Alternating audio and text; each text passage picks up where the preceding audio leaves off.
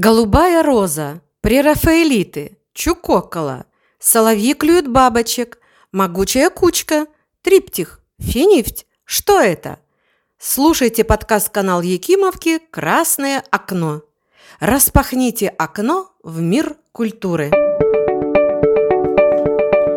Кто автор басни «Кошка, ёж и мышь»? От кошки мышь бежала. Спасаясь от нее, в глаза ежу попала.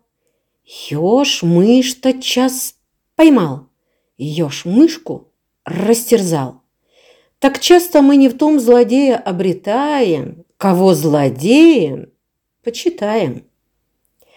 Эту актуальную и ныне басню в 1761 году написал не дедушка Крылов, и не Антиох Кантемир, и даже не князь Петр Алексеевич Вяземский, близкий друг Пушкина, а Алексей Андреевич Ржевский, который родился 19 февраля по старому стилю, по новому 3 марта 1737 года в дворянской семье в Москве.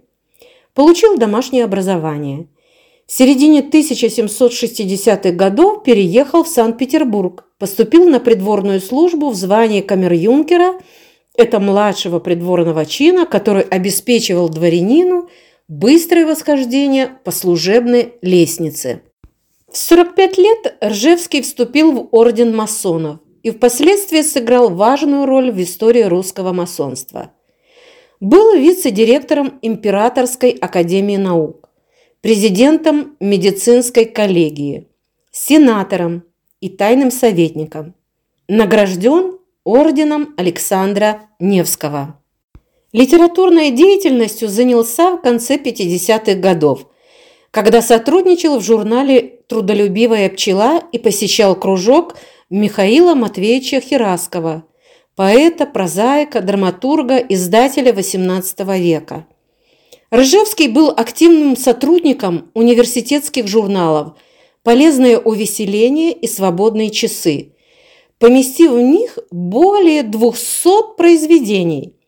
Он автор многочисленных басен, от, эпиграмм, станцев, элегий и даже нескольких трагедий.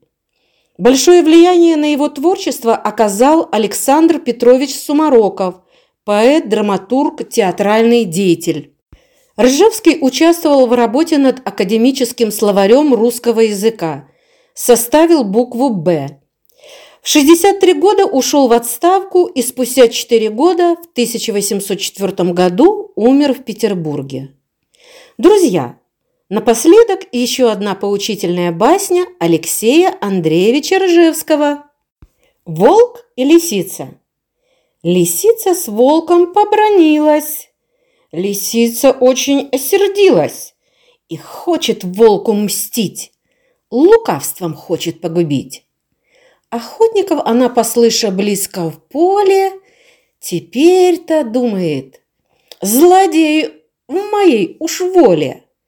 Пошла к охотникам, а волки чтоб сказать, и где он указать. Из лесу только лишь к собакам появилась, то выдумка совсем ее переменилась. Ее собаки самое поймали и растерзали. Рванья другу не рой, в ров сам ты попадешь, искав другим беды, беду себе найдешь.